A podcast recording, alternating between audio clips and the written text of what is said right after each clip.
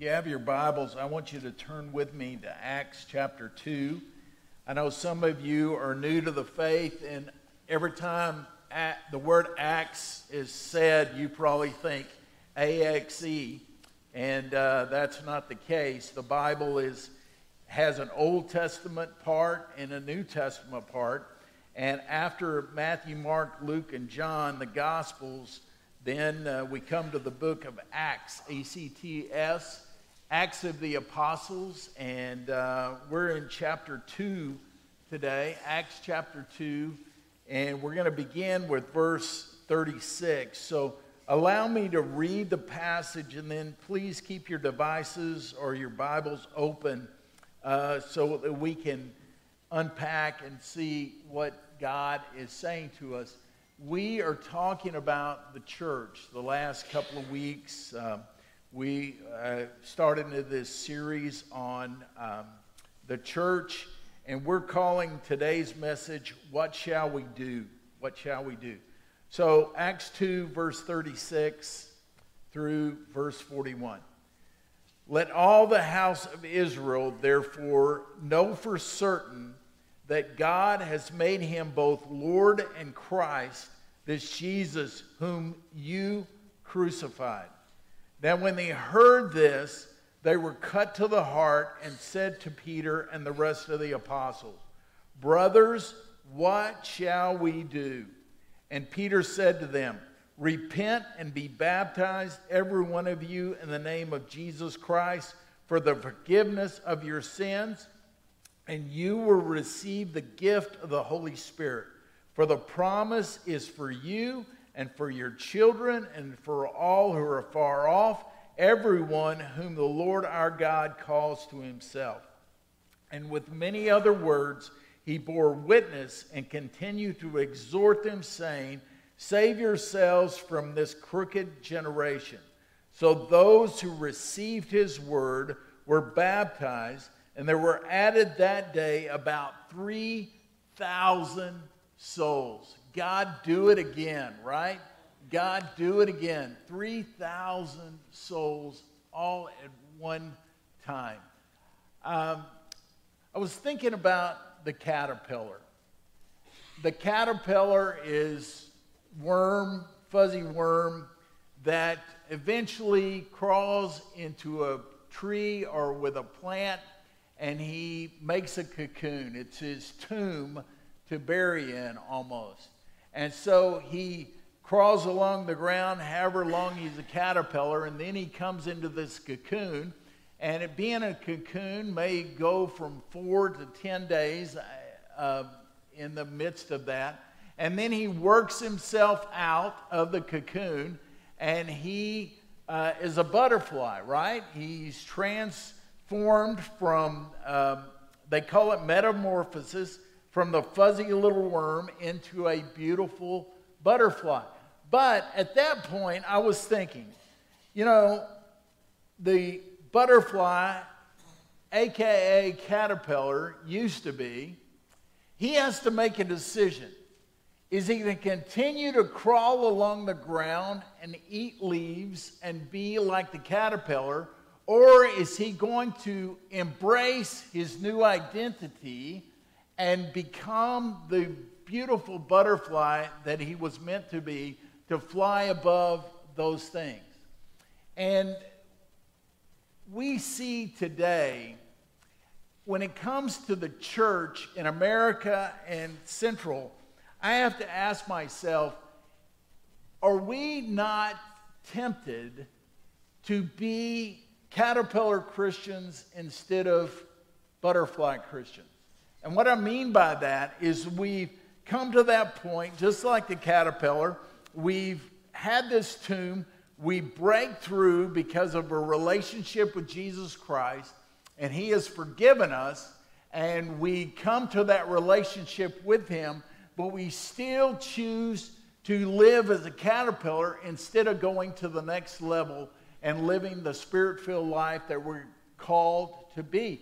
And what happens with that is when we read the things of the New Testament, especially, and Jesus said, You will do greater things, and we start seeing, oh, we're not seeing these things. God, 3,000 souls. Can you still do that today? How about 10 souls? How about one soul this morning? I mean, God, are you still in the business of doing that? And he says, Yes, I am, but I'm having to deal with caterpillar Christians instead of butterfly Christians. And what, we, what ends up happening is we start running the church in the flesh instead of in the spirit. And, and what happens is, is we get the things of the flesh. Yes, it's a good organization. Yes, it's doing good things. Yes, we can say all of these things. We're coming together. Yes, we love one another. But are we seeing the things of Jesus in our midst? And I've just been dwelling on that. And, and when we look at the book of Acts in the scriptures, we see a lot of things and we're thinking, oh God, renew them in our day. Let me give you a little background on this passage, and uh, then we're going to unpack this a little bit. In the book of Acts, we begins with Jesus after he rose from the dead. He calls his disciples to him, and he gives them instructions to go and wait for the Holy Spirit. And then what he does is he uh, ascends right in their midst and he goes to the right hand of the Father. Now, the disciples go and they begin to wait and they begin to pray. One of the things they do is they select a disciple, apostle, to take uh, Judas' place. Matthias comes on. And so they begin to pray. And they their group increases, and then the next thing you know, there's 120 of them meeting in an upper room, and they're praying. And in the midst of their prayer, the Holy Spirit comes in power. God pours Himself out, and He comes upon the people, not only upon them, but in them. And there's transformation all of a sudden that takes place.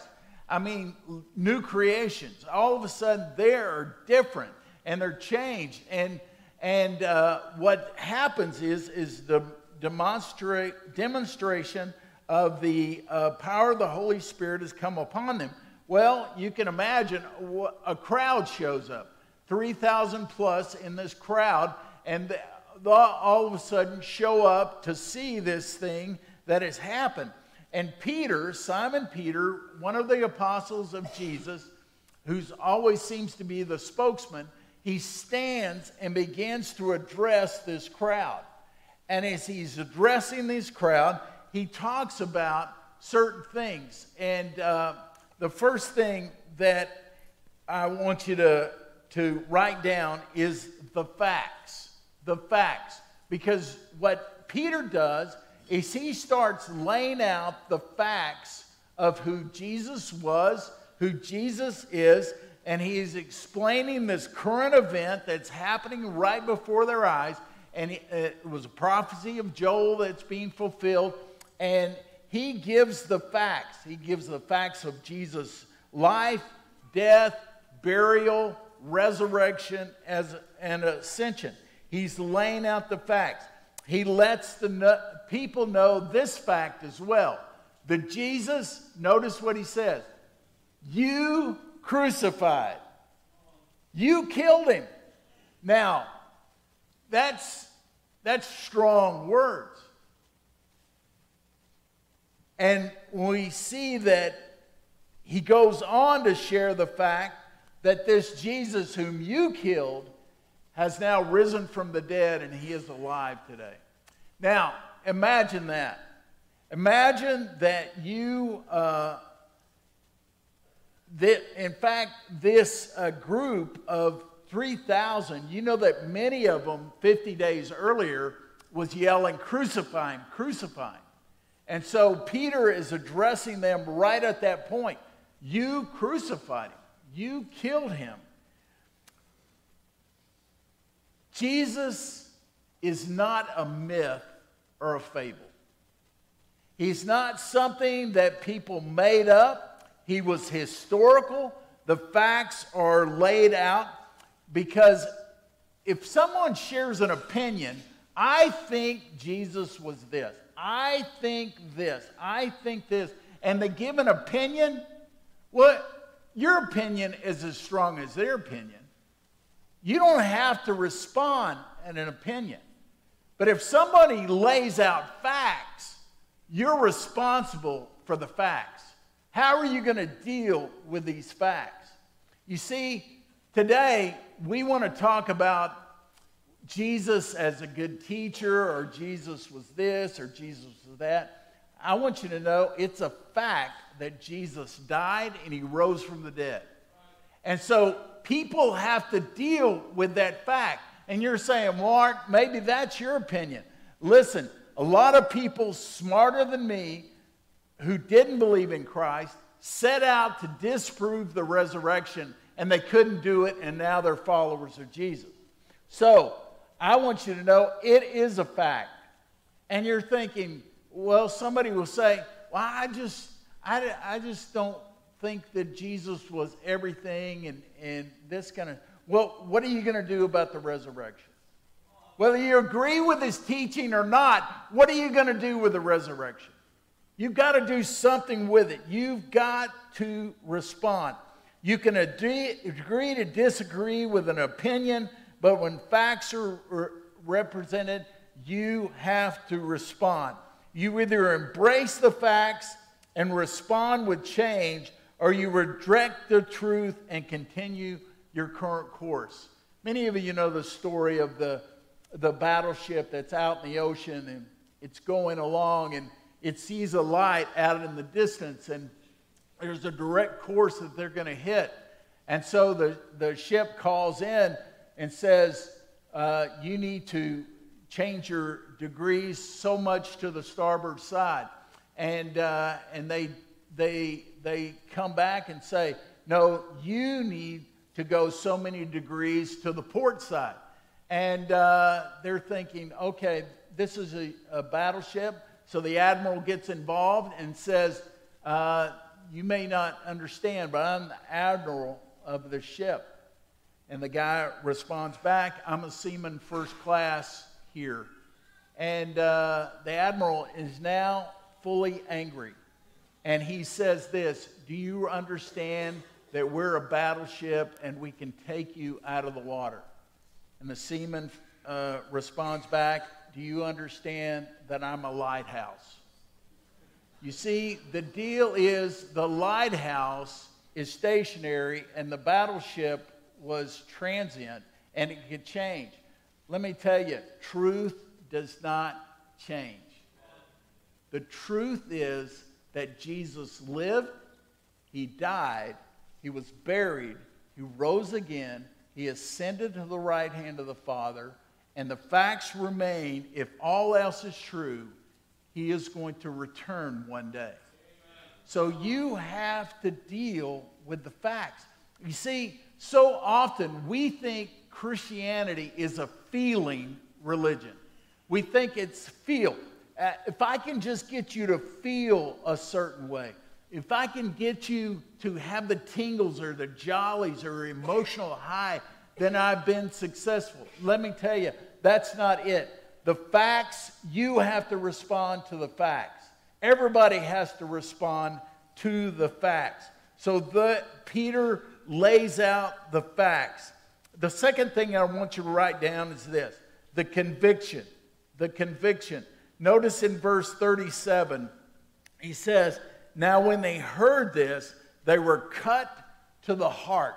Well, what does that mean? They were cut to the heart. The literal word is a stinging, a, a, a pain almost that comes upon them because they understand that their sin killed Jesus. Uh, another interpretation of the original Greek word was a horse that's stomping the ground, you know, just fa- uh, faunching at the bit to, to go. And uh, that, that is the picture as well. In other words, something needs to happen. I, we're cut to the heart here. And I, I look at it this way Imagine that you killed somebody, okay? Uh, far fetched. But you killed somebody and they were buried and you'd gone to their funeral and you know that they're dead. And then somebody shows up and said, Hey, that man you killed, he's now alive. And all of a sudden, you've got to understand I cannot get rid of him. He's more powerful than me. And chances are he's going to come and vengeance is going to be his. And so there's an incredible cut to the heart that these people are facing. And they are understanding that their sin, their sin put Jesus on the cross. Now, let me get personal. Our sin put Jesus on the cross. Your sin put Jesus on the cross. If you would have been the only person that ever lived, you need to hear this. Jesus would have had to go to the cross just for you. And he went for all of us. The conviction was there. Our sin placed Jesus on the cross. And so the ultimate question that the, they ask is hey, brothers, what must we do? They're panic stricken. We got to do something. And Peter responds this He says, number one, you need to repent. You need to repent. We talk about this a lot. Jesus' message was repent. John the Baptist was repent. It's a, you have to make a choice. You need to change the direction that you're going. Siri's telling you to recalculate. You need to recalculate. You need to shift back onto the path because you've diverted and you've gone off. You need to realize that your sin is taking you away from the Father instead of to the Father, and you need to repent. You need to repent. And then, second of all, he says, and be baptized. Now, are you saying, Mark, that baptism is part of salvation? No, I am not saying that. And I here I want you to understand a rule of hermeneutics. You cannot let a verse dictate what everything else in the scriptures is, is bringing about. In other words, you've got to measure that scripture against all the other scripture that is there. And so, what Peter is saying, because listen, salvation is by faith alone in Christ alone. Okay? Uh, you can be married and not have a wedding. You can be saved and not be baptized. However, Peter is saying you need to repent and be baptized. Well, what is baptism?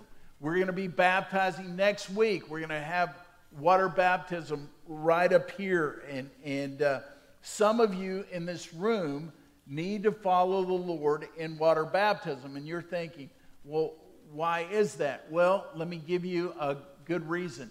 Number one is there are no undercover secret agents in the kingdom. Many say, I'm a follower of Jesus, but I, I just I'm not into the public uh, part of it and this kind of thing. I'm, I'm just a secret Christian. No, that's not possible. There's not a separation from the sacred and the secular. You're one person, and Jesus came to die for you. So, baptism is a outward display of a public, uh, excuse me, a public display of an inward decision that you have made. And so, if you have come to the point of following Jesus and you're hesitant to let other people know about that, Peter would instruct you it's time. It's time. I am here to instruct you today that it is time. Another thing about baptism it's a step of obedience. You walk in obedience. Okay, God, I, have translated uh, your scripture here. It says that you are Lord in Christ, Lord being owner. And so I want to follow you and I want to walk in obedience. And then, fourthly, it is identifying with the death, burial, and resurrection of Jesus. That's why we immerse, and some of you think, well, Mark, I was sprinkled or whatever, and, and you just got to know what we practice here. Two things that I want you to make aware of. We, we do not infant baptize, we believers baptize. We believe it's a step of obedience for the believer to be water baptized. Secondly, you notice that we're in the water, and the water is this we identify with the death, burial, and resurrection. This is you. You go under identifying with the death, burial, and resurrection of Jesus Christ. And it's a breaking from your past. It's a, it's a step forward. And so the conviction leads to repentance, it leads to a public display. And many of you have seen certain YouTube videos of comical baptism experiences, and some of you were baptized. It may have been uh, interesting. Some of you were baptized outside, some inside, some in a swimming pool, some in a lake, some in a creek, uh, many uh, right here, and we've been able to see this. But there was a, a pastor, he had led a, a, a gentleman to the Lord, and they were going to be baptizing that morning, so he gets him up in the baptismal pool, baptize you in the name of the Father, Son, and Holy Spirit, lowers him under, pulls him up, and his, his cigarettes go floating off a little bit. And uh, the pastor said, uh, uh, Man, that's your cigarettes. You know that wasn't his. So he said, That's there's your cigarettes. And the guy said, No, they're not mine and he's saying, "Oh, he's already lying," and uh, just baptizing. And uh, he he said, "They got to be yours. They're not mine." He said, "They're not mine." Well, whose are they?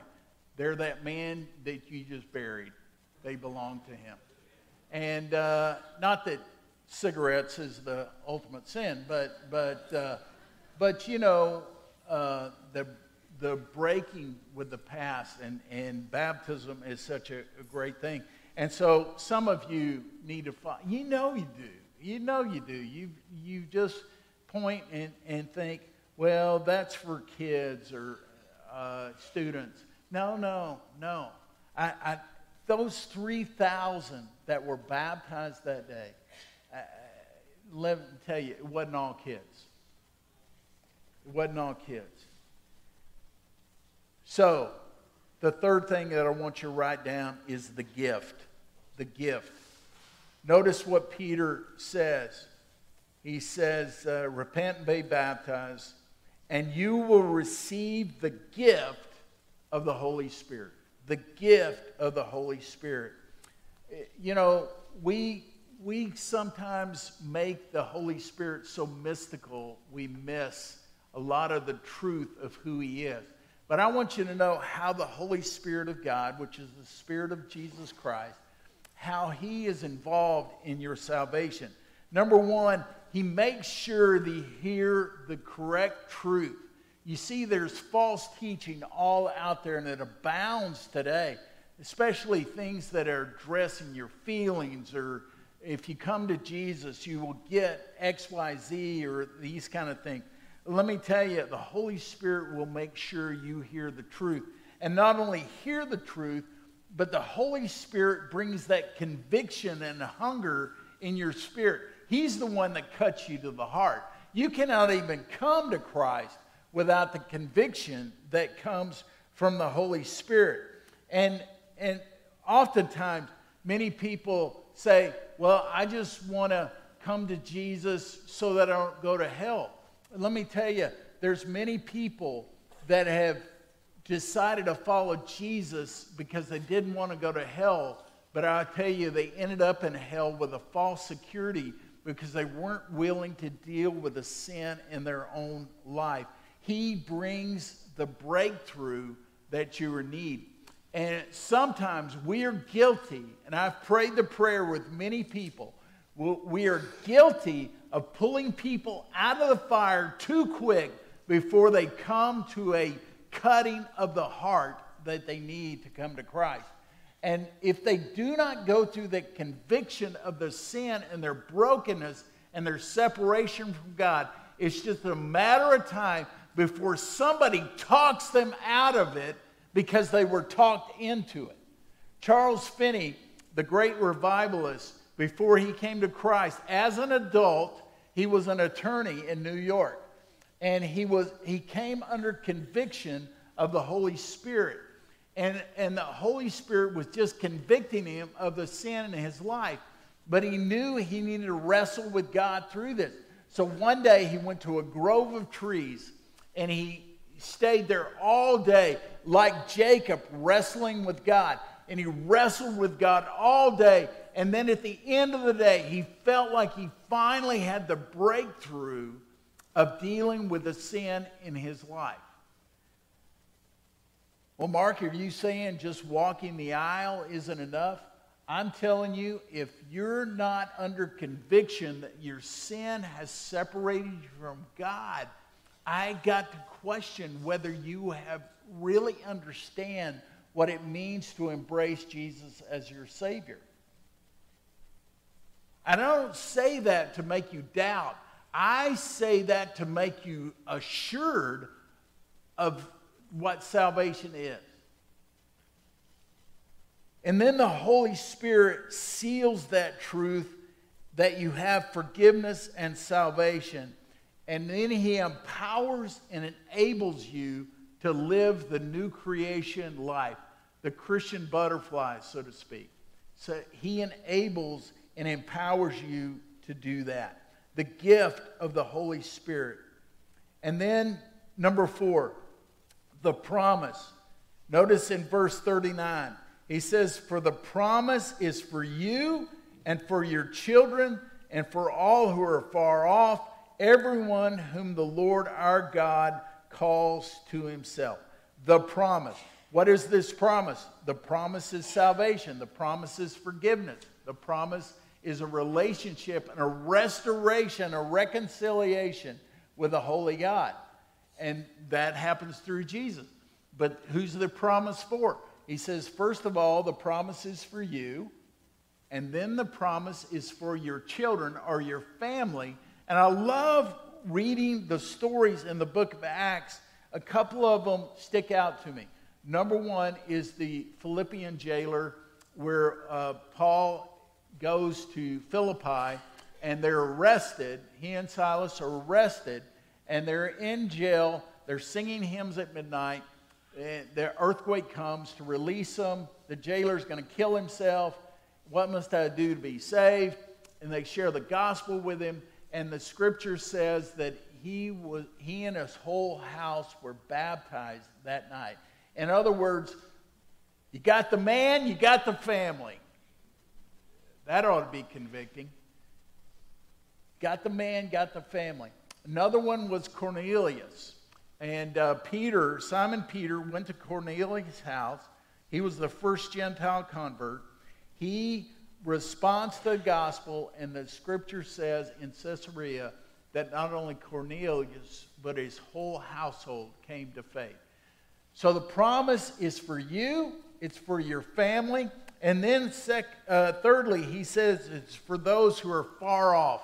Well, who's the far off one? Uh, that's the Gentiles.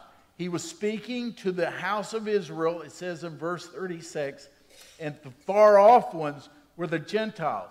And that's you and me. We are the Gentiles. We were grafted in, and the Holy Spirit came to us as well. And then notice what he, else he says. He says, Everyone whom the Lord our God calls to himself. The future. So it's for you, it's for your family, it's for those far off, it's for those in the future, which is us. You ever wonder if you're in the Bible? You're there. If you have responded to the gospel of Jesus Christ and the Lord has called you in Himself, it says everyone. That leads me to think there's 7 billion people on this planet. Everyone can respond to the gospel, and that is for us. You want to know you're in the Bible? You're right there in Acts chapter 2, verse 39 the one the Lord has called to himself. Everyone has the choice to receive the promise. Last point the results. The results. Notice what it says in verse 41. So those who received his word were baptized, and there were added that day about 3,000 souls. Ah. Can God still do that today? Are, are, are we so hardened as a nation? I, I want to believe that God can do it and He will do it. Can you imagine baptizing 3,000 people? I, mean, I bet every pool in Jerusalem was packed with people. What are you doing? Uh, we're baptizing, man. That's what happened. And the results were that 3,000 received the word and 3,000 were saved. Can you imagine? You know, we're, we're making sure that you, um, you serve the body of Christ, whether in our children or students or, or whatever. You know, Chris did the interview last week. I, I 3,000 souls, man. Can you imagine the nursery workers they needed to have all of a sudden? I mean, this, people wonder uh, when did uh, things get overcrowded? From day one, man, when 3,000 souls were saved. That was the result. So you have the facts, you have the conviction of the facts, you have the gift of the Holy Spirit. You have the promise that it's for you and for your family and for those far off and for those in the future. And the results are that lives are transformed. We baptized about 40 people last year. And, we rejoice in 40 people. But you know, I just believe God wants to do more. I, I really believe He wants to do more. And some of you are here today and you're thinking, okay, Mark, I need to respond to be baptized. Pastor Allen ran a class the last two Sundays on, on uh, baptism, and we're going to be baptizing next week. But let me tell you something. You come let us know. We'll talk to you. We'll work it out for you to be baptized next Sunday. I would love to not be able to preach next Sunday because we're baptizing so many. Just people getting right with God and be, being obedient. I end with this COVID 19, right? We, we detested it. We don't want to hear it anymore. COVID 19, because of the 19, it came in 2019, is when it started. I'm not into conspiracy theory, but we do know that COVID 19 started in Wuhan, China. Some guy got the sniffles, and the next thing you know, the world has a pandemic. And, uh, and it destroyed many lives. It affected our whole nation. And I hate, I do not want to ever go through that again. But it makes me think about how can we become contagious followers of Jesus? That we are so contagious that 3,000 at once may come to Christ. That we affect 7 billion people on this planet. God, make us contagious. Make us contagious.